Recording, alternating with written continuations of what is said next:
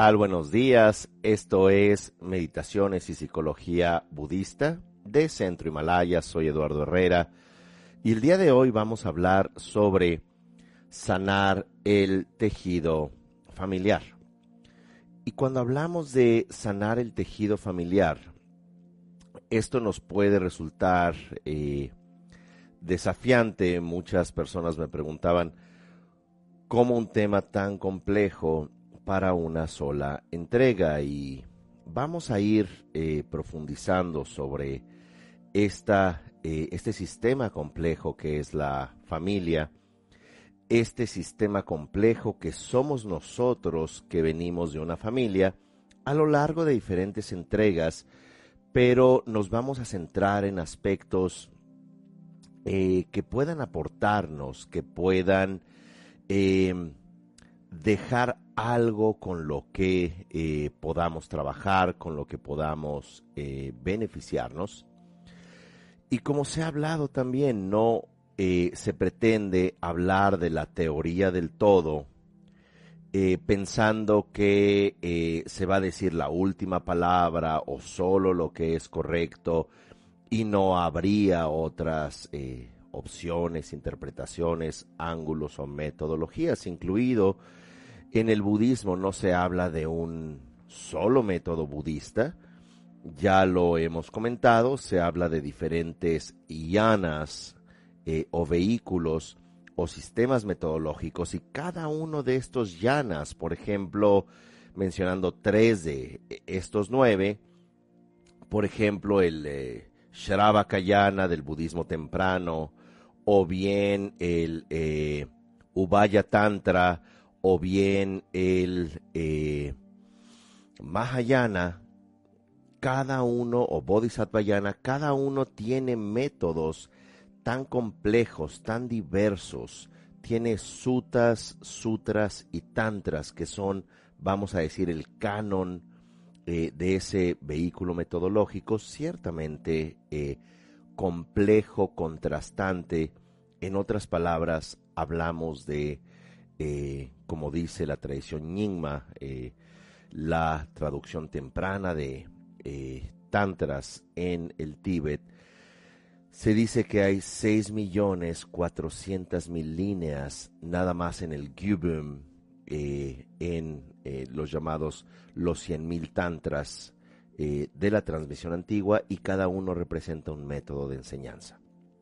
Todo esto para acondicionar esta aproximación eh, complementaria, postmoderna, de reflexión, que eh, me parece muy rescatable.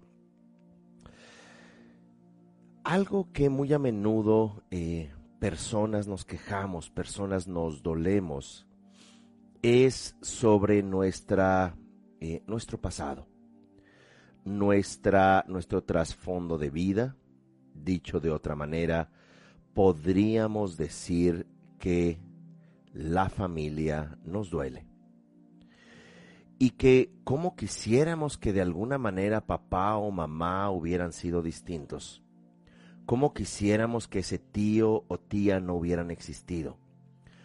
¿Cómo mi vida sería si yo no hubiera sufrido ese maltrato, abuso, abandono, ojalá hubiera tenido otros padres.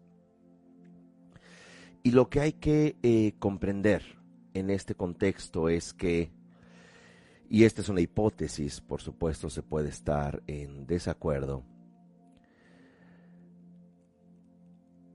las heridas familiares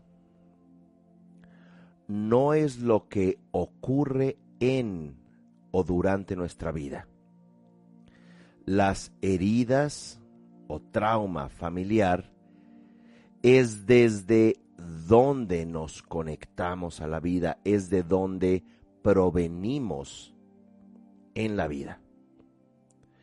Y esta hipótesis plantea que esta herida, este dolor que pudiéramos tener eh, a nivel existencial, emocional, psicológico, sexual, en general ontológico.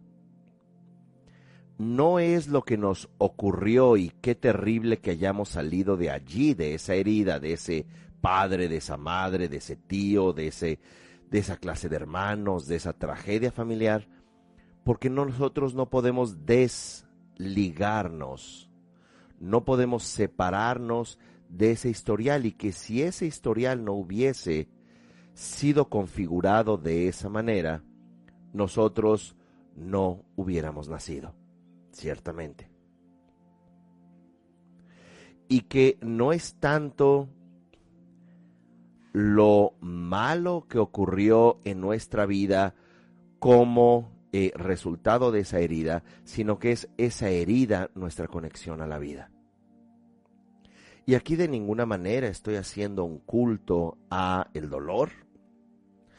Lo que eh, estoy planteando es que esa es la configuración, la estructura que nos arraiga a la vida. Y entre más vayamos en contra de esa herida. Entre más huyamos de ese dolor, más lo vamos a, personificar. ¿Por qué? Porque es desde las estructuras inconscientes lo que nos arraiga a la existencia, son las capacidades o discapacidades, las cualidades o limitaciones, las contradicciones de los participantes de un sistema. Y nosotros, y esta es una palabra importante, seríamos una propiedad emergente. Ahora quiero hablar un poco sobre qué significaría una propiedad emergente. Eh,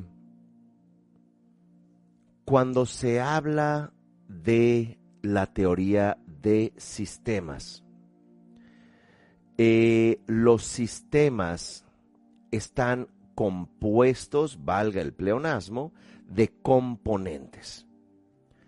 Y estos componentes de otros pequeños componentes o estructuradores. Un ejemplo clásico sería un objeto hecho de moléculas predominantemente de carbono. Estas moléculas están hechas de átomos. Los átomos tienen varios componentes entre eh, el protón, el electrón, el núcleo, etc. Y la parte más pequeña de ese átomo, el electrón, a veces se comporta como onda, a veces como partícula, y está a su vez compuesto de protones, gluones, quarks, antileptones, quarks norte, eh, positrones, y todo esto a su vez mantiene un nivel desde donde ya vamos a una eh, ya vamos a un compuesto un poco más grande, diríamos el hidrógeno y el oxígeno. Sabemos que el Sol está hecho de hidrógeno, por eso quema el hidrógeno. Eventualmente se convierte en helio, pero este hidrógeno crea fuego y todos sabemos que si uno le sopla al fuego, al traer oxígeno, también se aviva el fuego. Así que pudiéramos decir fuego con fuego, pero unes dos moléculas de eh, hidrógeno, H2, y una de oxígeno y produces agua. ¿Había agua en el hidrógeno y había agua en el oxígeno? No necesariamente, de hecho no. Pero cuando se unen, se genera una propiedad emergente con características únicas que ciertamente puedes separarlas otra vez si tienes dos moléculas de hidrógeno y una de oxígeno. Pero ya surgió una propiedad emergente. Y tal como estudiábamos en eh, eh, secundaria, este, en clases de física, que si eh, las valencias que se comparten energía y hay este fenómeno llamado entropía, cambio de energía, energía potencial cinética, vamos con base en la interacción creando reacciones. Y esto es muy importante entenderlo en un contexto de configuración, en un contexto de estructuración. A esto la tradición budista le llama mandalas A esto se le puede llamar eh, mandalas perfectos, Buda Kshetras. Buda Kshetra significa entorno despierto, que vamos a llamarlo en este contexto una utopía. Ahí lo voy a dejar. Y luego tendríamos un mandala no tan perfecto, vamos a llamarlo caótico accidental, llamado loca en sánscrito, que, eh, o en tibetano, y eso significa que es un eh, campo de energía en el cual sus participantes eh, caóticamente, con base en emociones aflictivas, con base en su dolor, dukkha, como decía el Buda, se comportan, reaccionan, interactúan no con base en estar contactados consigo mismos, sino con base en una proyección de dolor. Y este, eh, y hay muchos locas, hay muchos mandalas, los clásicos son el Manushya loca, el eh, mandala humano impuro, el Tiryak loca, el mandala animal eh, impuro también se le llama, no que sea un juicio de valor, sino que hay sufrimiento. Y cuando hay sufrimiento y este desde el inconsciente no estamos en capacidad de gestionar nuestra experiencia de una manera efectiva, se produce dukkha, se produce trauma, se produce sufrimiento. Así que, mientras que el mandala impuro puede ser una distopia, esto es un objetivo sin fin, como dice el budismo, el samsara como una rueda de sufrimiento que si no se sana, se tiende a repetir, familia tras familia, generación tras generación o vida tras vida. Y ahí las dos anteriores, es decir, vida tras vida y también generación tras generación, por un lado. Por otro, la eutopia, dicho desde el griego, o utopía, es esa búsqueda que trascienda al yo, trascienda el eh, narcisismo, trascienda esta centralización, como le llamaba Trumpa Rinpoche, el ego, y que da lugar a una experiencia de conexión, a una experiencia de amor bondadoso y compasión. Así que, ¿de qué eh, vamos a hablar y en qué nos vamos a enfocar en esta eh, entrega? Como siempre, con títulos ambiciosos y eh, ciertamente con mucho eh, que reflexionar, mucho que investigar, mucho que leer, mucho que meditar. Pero ciertamente el objetivo, vuelvo a insistir, no es tanto hablar de la teoría del todo o la teoría final de algo, como más bien generar este diálogo en nosotros que idealmente pudiera ser sanador. Dicho todo esto, cuando hablamos de mandalas, cuando hablamos de configuraciones, estructuras de relación. Ya hablamos de una cualidad muy importante que es la propiedad emergente. Y estas propiedades emergentes, como ya lo hablé en términos de hidrógeno y oxígeno, eh, también surgen propiedades emergentes, por ejemplo, en una pareja, donde por lo general nos enfocamos los humanos en lo negativo, pero también en lo positivo. Cuando traes compasión, amor bondadoso, traes eh, generosidad, paciencia, en resumen, factores mentales saludables, las propiedades emergentes que surgen de una pareja es que encuentran en el vínculo, puede ser a través de hijos, no tan a menudo cuando no hay un trabajo eh, interno, pueden encontrar proyectos propios, pueden encontrar cualidades propias, pueden encontrar cualidades tanto individuales eh, como de pareja, proyectos propios como de pareja. Pueden encontrar todo tipo de eh, experiencias que no se encontraban en uno o en otro y es gracias a esa unión que pudiera surgir. Ahora, la propiedad emergente por excelencia es la descendencia.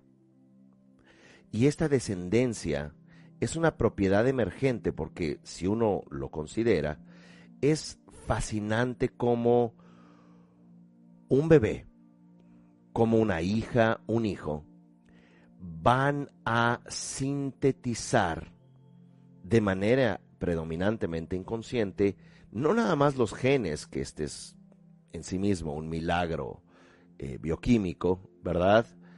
Eh, pero también van a sintetizar las estructuras de las propiedades emergentes de una unión de papá y mamá.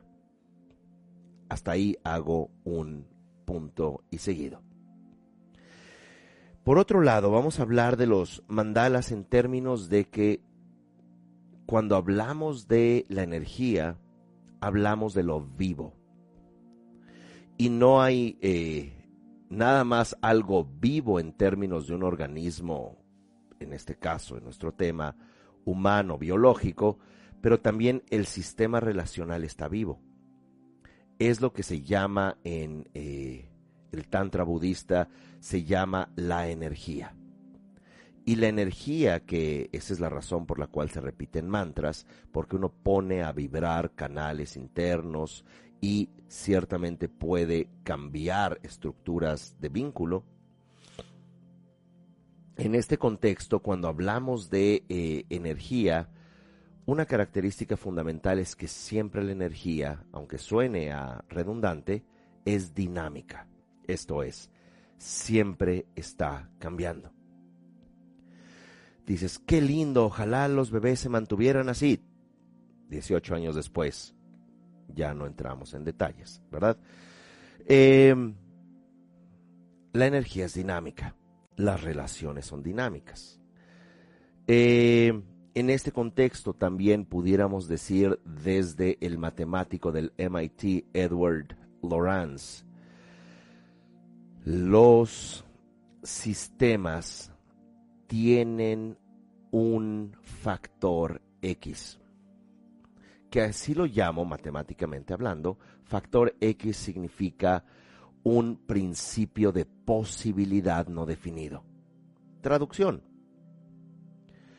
Nosotros como humanos, hijas o hijos que somos de alguien, podemos llevar nuestra vida como una propiedad emergente hacia los sótanos, hacia una crisis completa, o podemos gestionar para hacer nuestra vida mucho más funcional. Y plantearé el budismo despierta. Eh, ¿Qué significa? Que además de que hay energía, esa energía se puede ir para un lado, se puede ir para el otro. Y no hay esta idea de certeza, o para decirlo ya más claro, destino. Y este es un tema muy importante que manejamos en nuestro inconsciente emocional.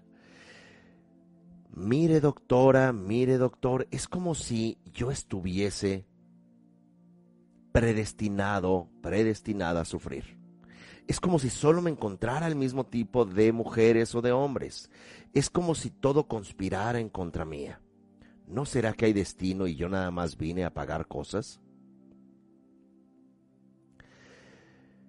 Ciertamente, dentro de las posibilidades que habría en un mandala, que el mandala es dinámico, que si no hacemos algo al respecto, por lo general el mandala va a seguir comportándose con base en patrones que generamos o con los que nos conectamos de manera inconsciente, pero que ciertamente los podemos cambiar. Y Edward Lorenz pueden ver su trabajo en Internet. A veces hay eh, síntesis de este trabajo. Es lo que él llama el caos. Y cuando, llama, cuando llamamos de Chaos Theory, la teoría del caos, significa y se resume en frases para que los mortales, los que no somos matemáticos del MIT, entendamos cómo acuñó una frase que posiblemente la conozcan. Hasta el aletear de una mariposa en el océano, en una isla en el océano Pacífico, puede incidir en términos de electrones, no está hablando aquí espiritualmente Edward Lorenz, puede incidir, o esos electrones incidir, en desatar una tormenta en el desierto del Gobi. Es decir, a miles de kilómetros de distancia. ¿Por qué? ¿Y qué nos dice esto? La teoría del caos, o efecto mariposa, si ustedes gustan. Lo que nos dice algo muy importante es que todo está conectado. Y que está conectado como componentes. Y estos componentes, pensemos en la familia, estos componentes se vinculan. Y cuando se vinculan, aquí está el elemento que ya hablamos. Son dinámicos los procesos, como de pareja, como del crecimiento de un bebé, como una familia, es dinámica. Dos, el proceso puede ser complejo, no hay una noción de destino. Puedes sanarlo para eh, comenzar o puedes simplemente suprimirlo y repetir dinámicas. Así que es dinámico, tiene un factor o una potencialidad, que aquí llamé factor X, pero algo muy importante en este contexto se llama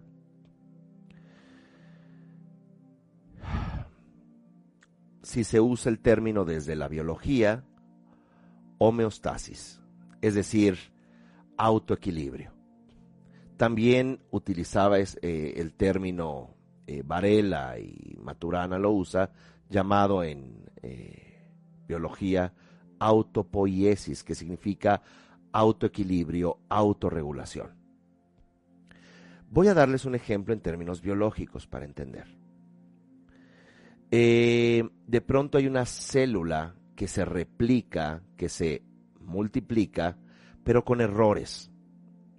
Y esa célula con errores sigue multiplicándose y pudiera volverse un antígeno, pudiera volverse una célula cancerígena.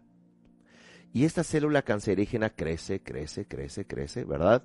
Y de pronto, como reaccionaría el sistema inmunológico, el cuerpo lo encapsula.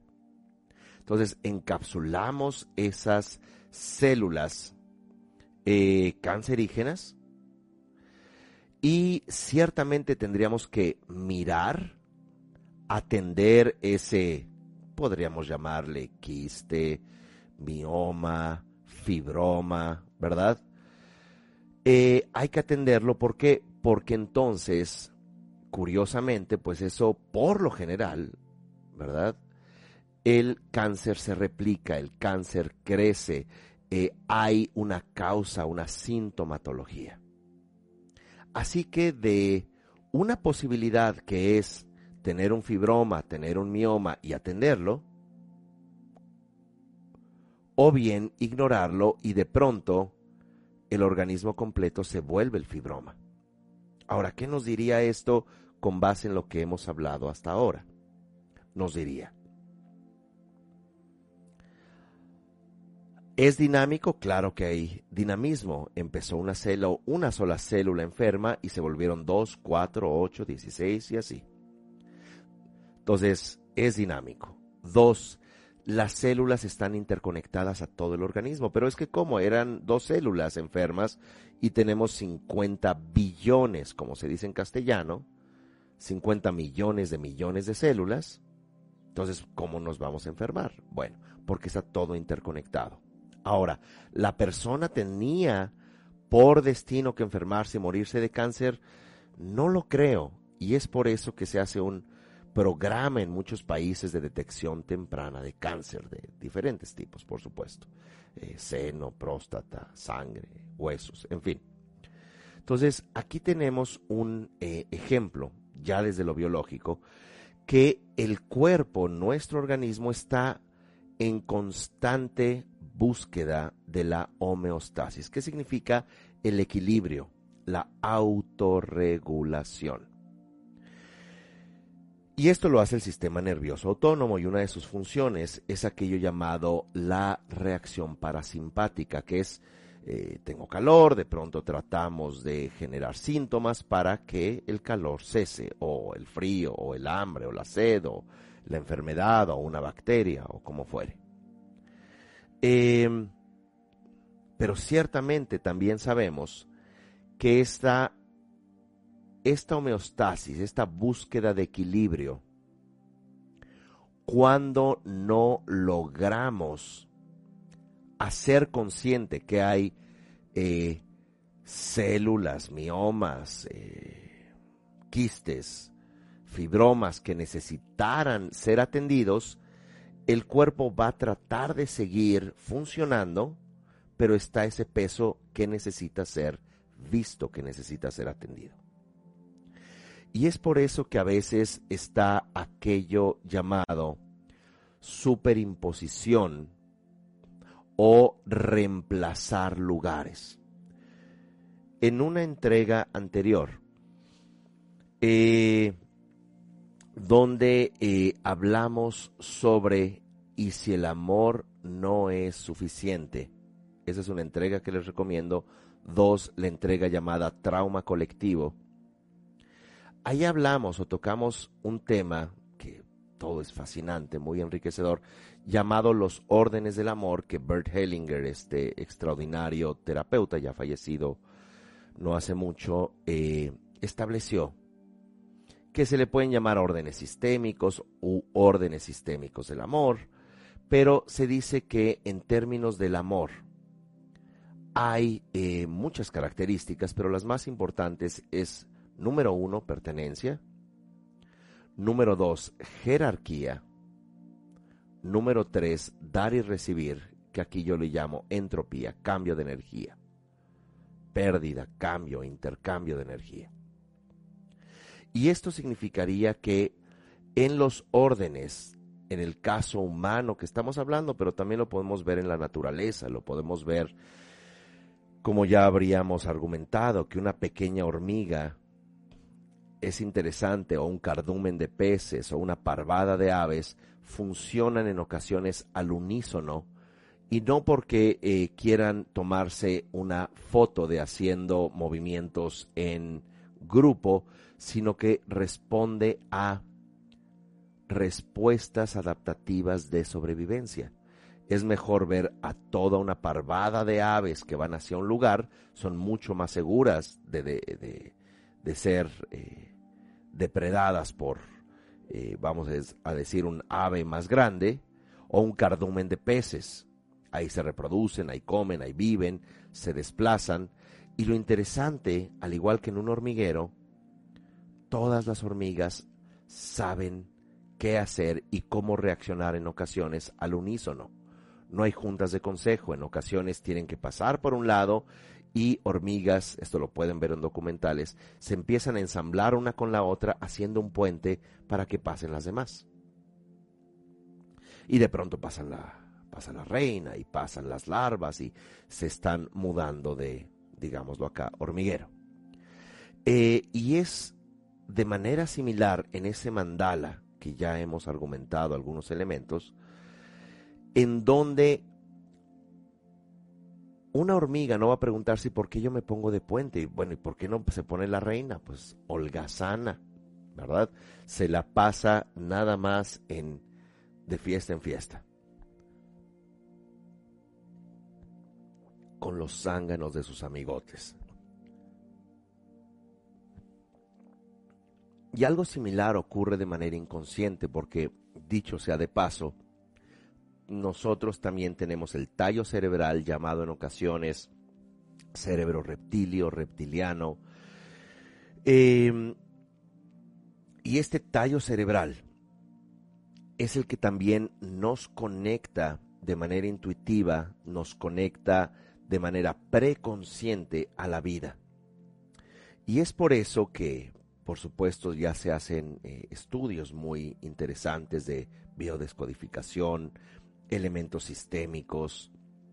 El mismo psicoanálisis es fascinante en términos de cómo uno puede traer patrones inconscientes de un sistema familiar que no conoció, o a veces patrones de incluso un padrastro o madrastra que en estricto sentido, en este ejemplo, no habría un un código genético directo, pero adoptamos y adaptamos nuestra existencia a un sistema familiar, a un mandala. ¿Por qué?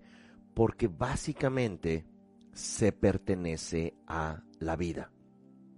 Y esto es sumamente eh, interesante en términos de crear esta estructura de pertenencia.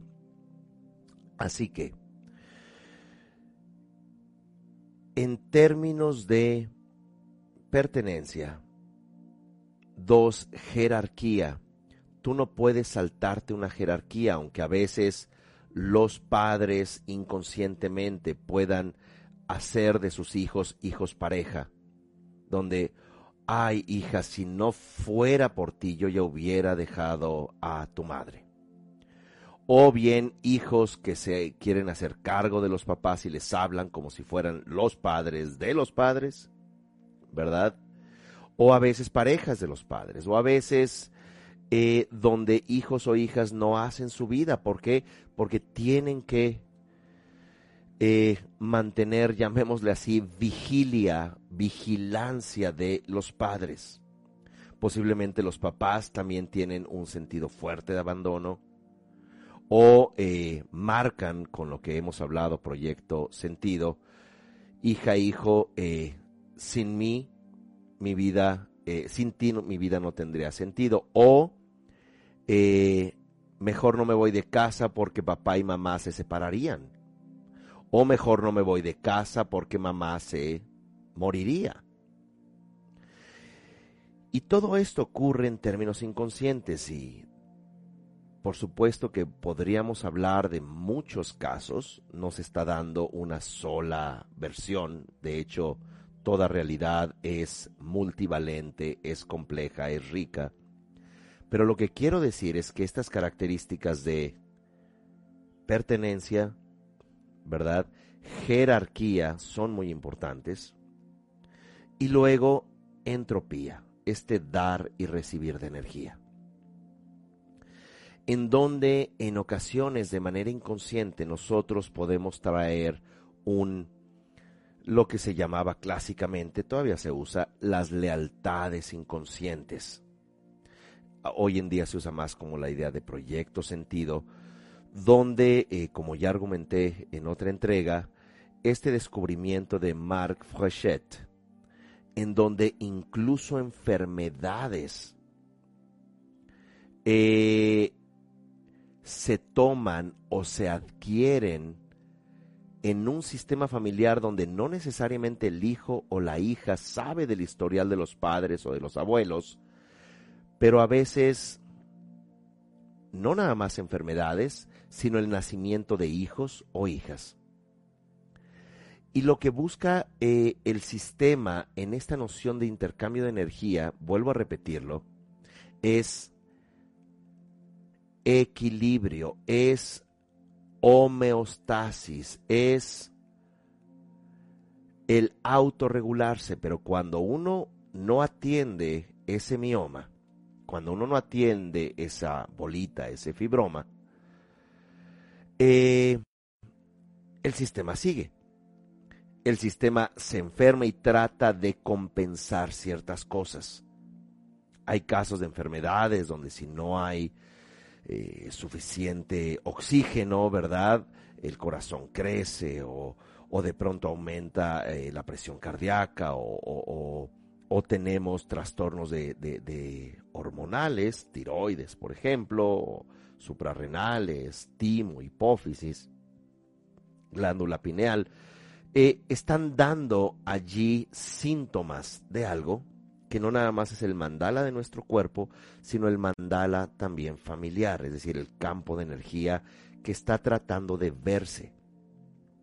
Y es por eso que se descubrió este, temprano en la psicología moderna, con más de 100 años de historia, digamos, en Occidente, eh, con precursores de filosofía, por supuesto, pero eh, formalmente, en términos de el padre de la psicología, nos guste o no, ¿verdad?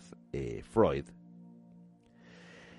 se descubrió cómo los secretos como lo que no se sabe se representa.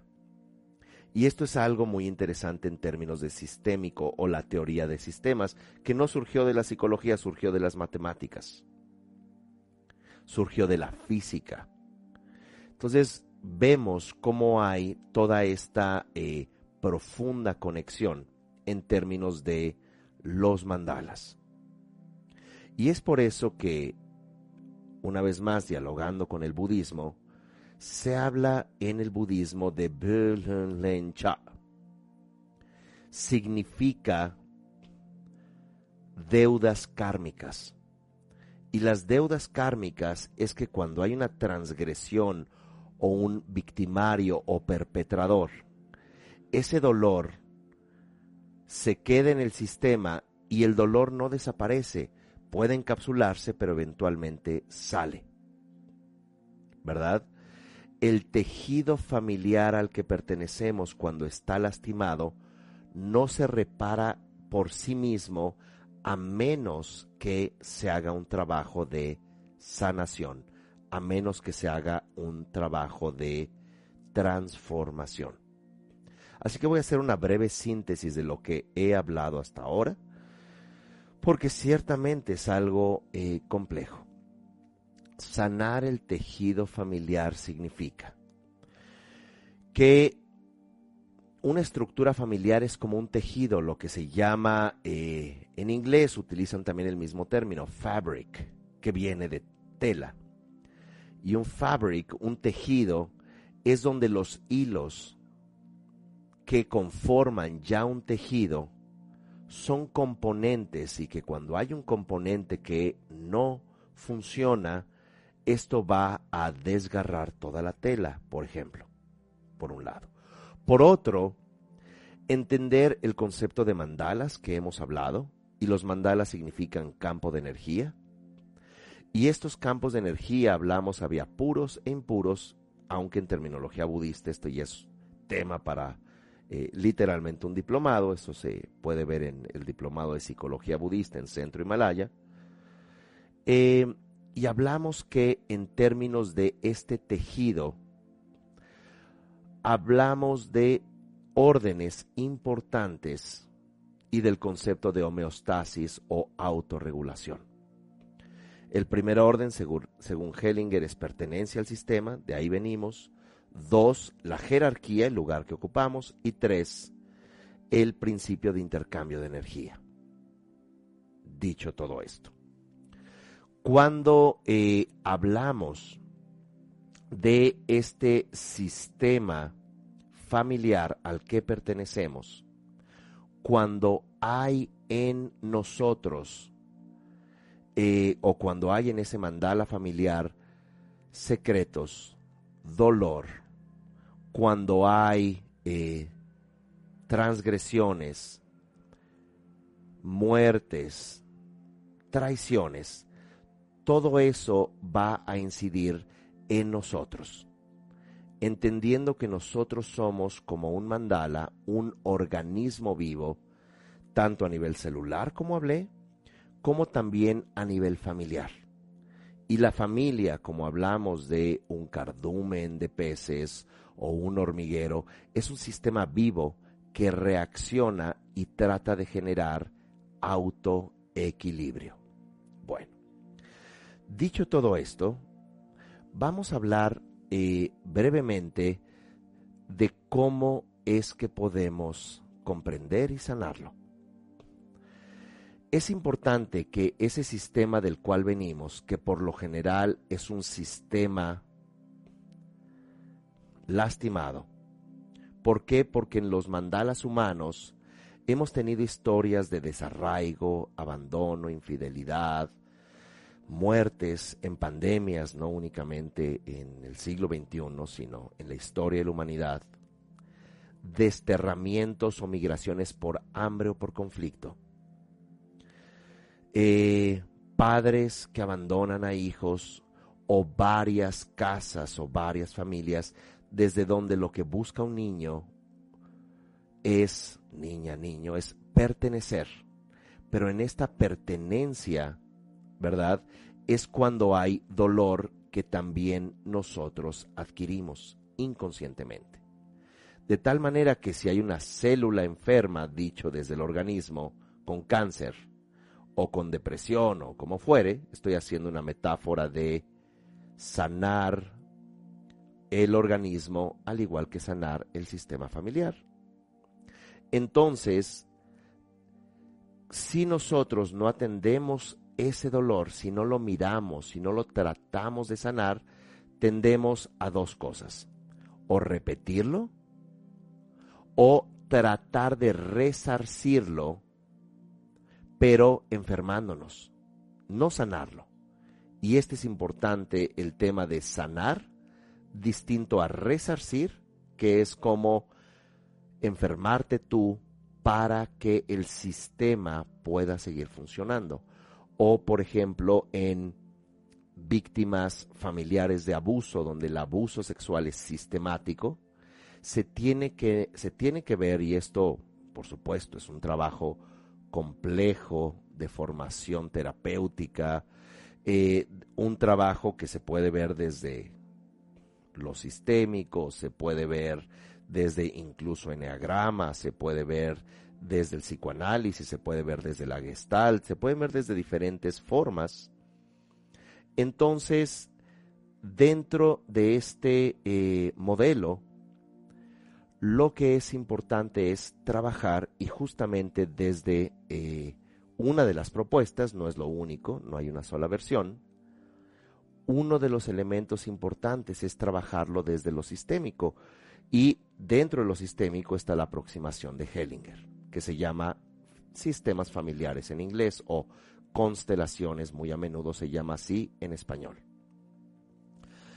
Así que em, vamos a tocar y parece que sí vamos a ir, vamos a ir discutiendo estos, eh, estos pasos que voy ahora a hablar no los voy a detallar, ¿por qué? Porque quisiera que podamos hacer un ejercicio breve de meditación eh, y luego ya profundizar sobre estos, a menudo se habla de cuatro, cuatro puntos y eh, podríamos agregar uno para entender una de muchas formas de sanarlo. Ahora, quienes estén familiarizados con sistemas familiares o constelaciones, muchas veces se utilizan personas, ¿verdad? Como representantes de ese sistema y es muy interesante lo que sucede. ¿Por qué? Porque se activan sentimientos, se activan dinámicas que pudieran estar escondidas en el inconsciente. ¿Y por qué de pronto un desconocido que va a representar al padre abandonador, o el hermano o hermana no nato, a veces abortado, a veces muerto, ¿por qué de pronto hay una lectura en sensaciones de las personas? A veces incluso se puede hacer con objetos, sillas, eh, hay toda una eh, aproximación muy interesante que se llama constelaciones pluviales. Eh, mi madre, una extraordinaria psicóloga, es experta en ello, ¿verdad? con muñecos flotando en el agua, en donde hay toda una serie de estructuras de mirada, de juntarse, rechazarse, alejarse, acercarse.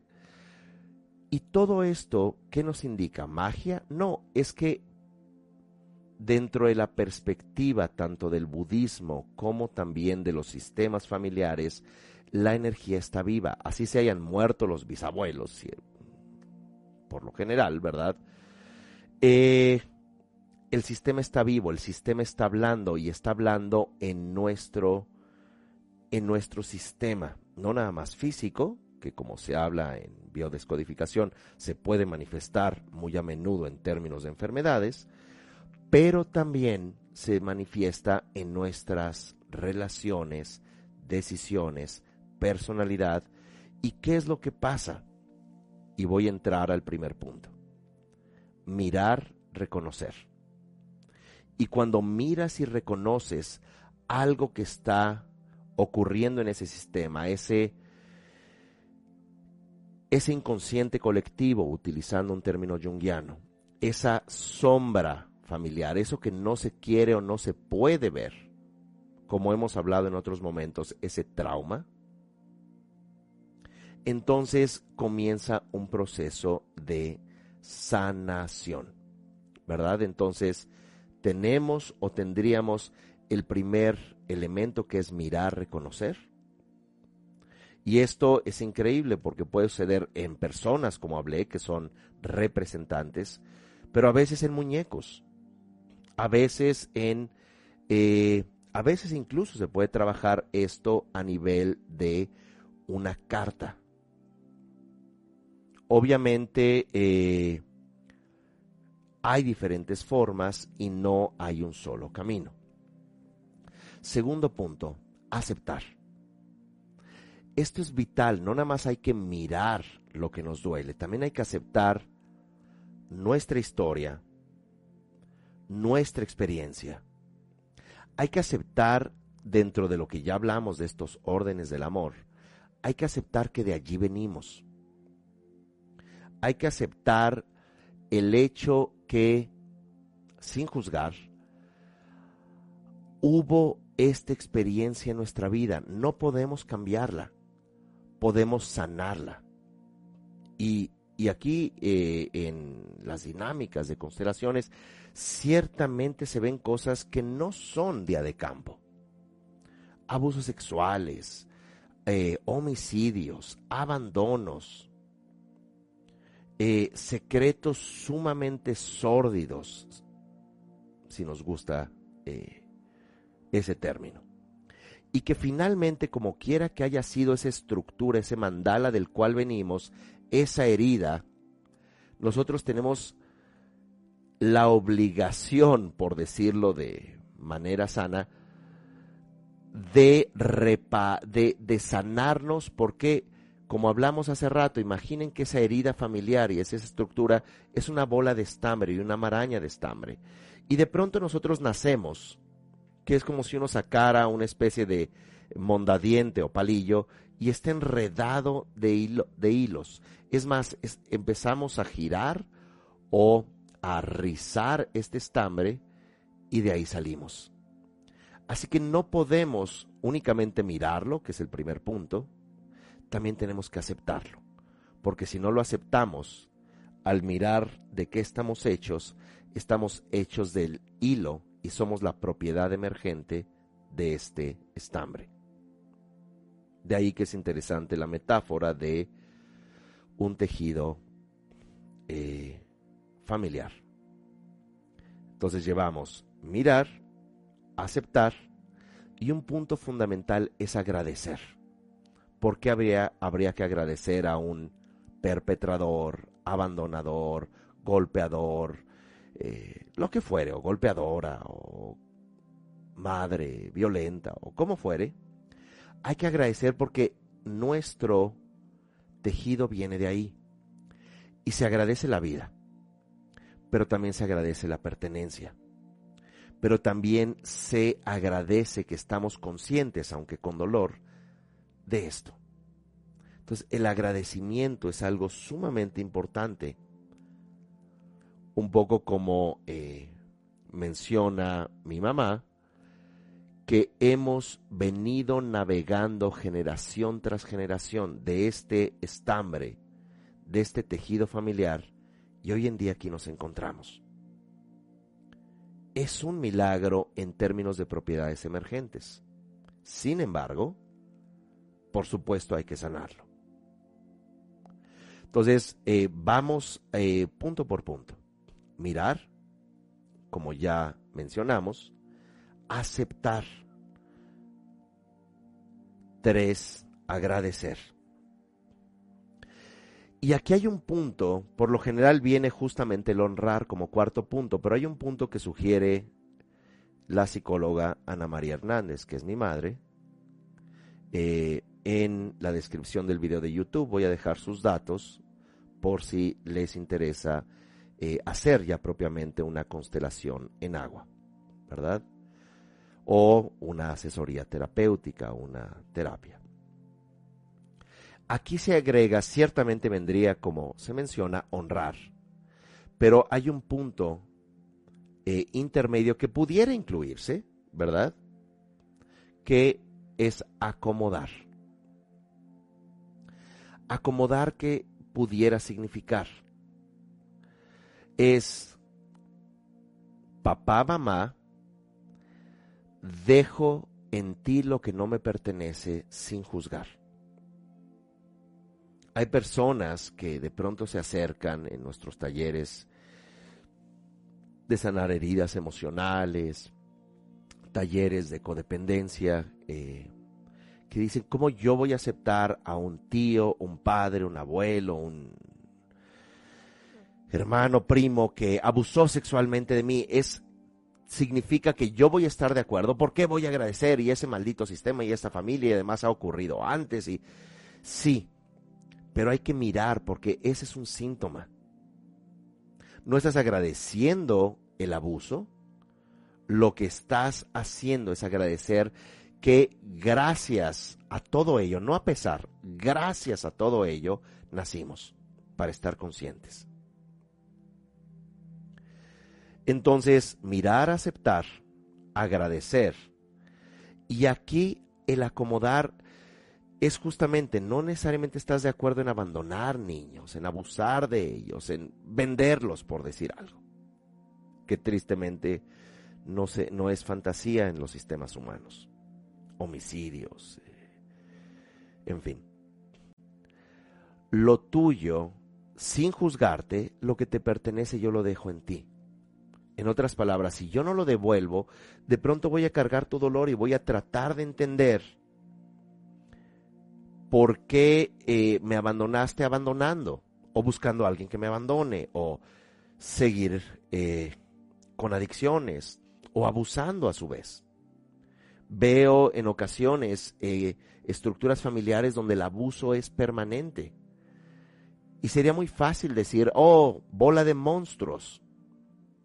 Pero eso no mira, acepta, agradece, ni acomoda. Y aquí viene la eh, normalmente cuarta, pero aquí por el acomodar, diríamos quinta, que es honrar. Y honrar es un tema sumamente profundo, sumamente complejo. Creo que ya no vamos a meditar a propósito, se los digo en secreto, pero sí me gustaría cerrar el tema y la próxima entrega hacemos ya con base en esto un resumen y hacemos la práctica de meditación. Así que, honrar. Y honrar es un tema de, eh, no nada más es respetar, sino aquí vienen los órdenes del amor, ¿verdad? Perteneces, estás en una jerarquía y estás recibiendo energía y eso es lo que honras. Normalmente se hace a través de inclinarse, se hace a través de tomar tu lugar con humildad. Tú no puedes eh, juzgar a tus padres o abuelos porque ellos ocupan jerárquicamente en el orden de la vida, ocupan un lugar desde donde tú eres la nieta, por ejemplo. ¿De acuerdo? Y esto es algo muy importante porque cuando honras, activas tu vida, aceptas, reconoces, miras. Y eso es algo sumamente importante. ¿Por qué? Porque también honras que toda esa existencia y toda esa posible experiencia accidentada de la familia, y aceptémoslo, no hay familias perfectas, como esa tira cómica que leí hace poco en una sola imagen que dice el terapeuta, eh, ¿hay algún familiar, le dice al consultante, que sufre de alguna enfermedad mental? Y el consultante responde, no, todos parecen disfrutarlas, no sufren. Ciertamente todos los sistemas familiares tenemos dolor, tenemos eh, trastornos, pero la metáfora de que salimos de ese estambre y nuestra estructura física, emocional, mental, nuestro proyecto sentido, nuestras decisiones están hechas de ese estambre.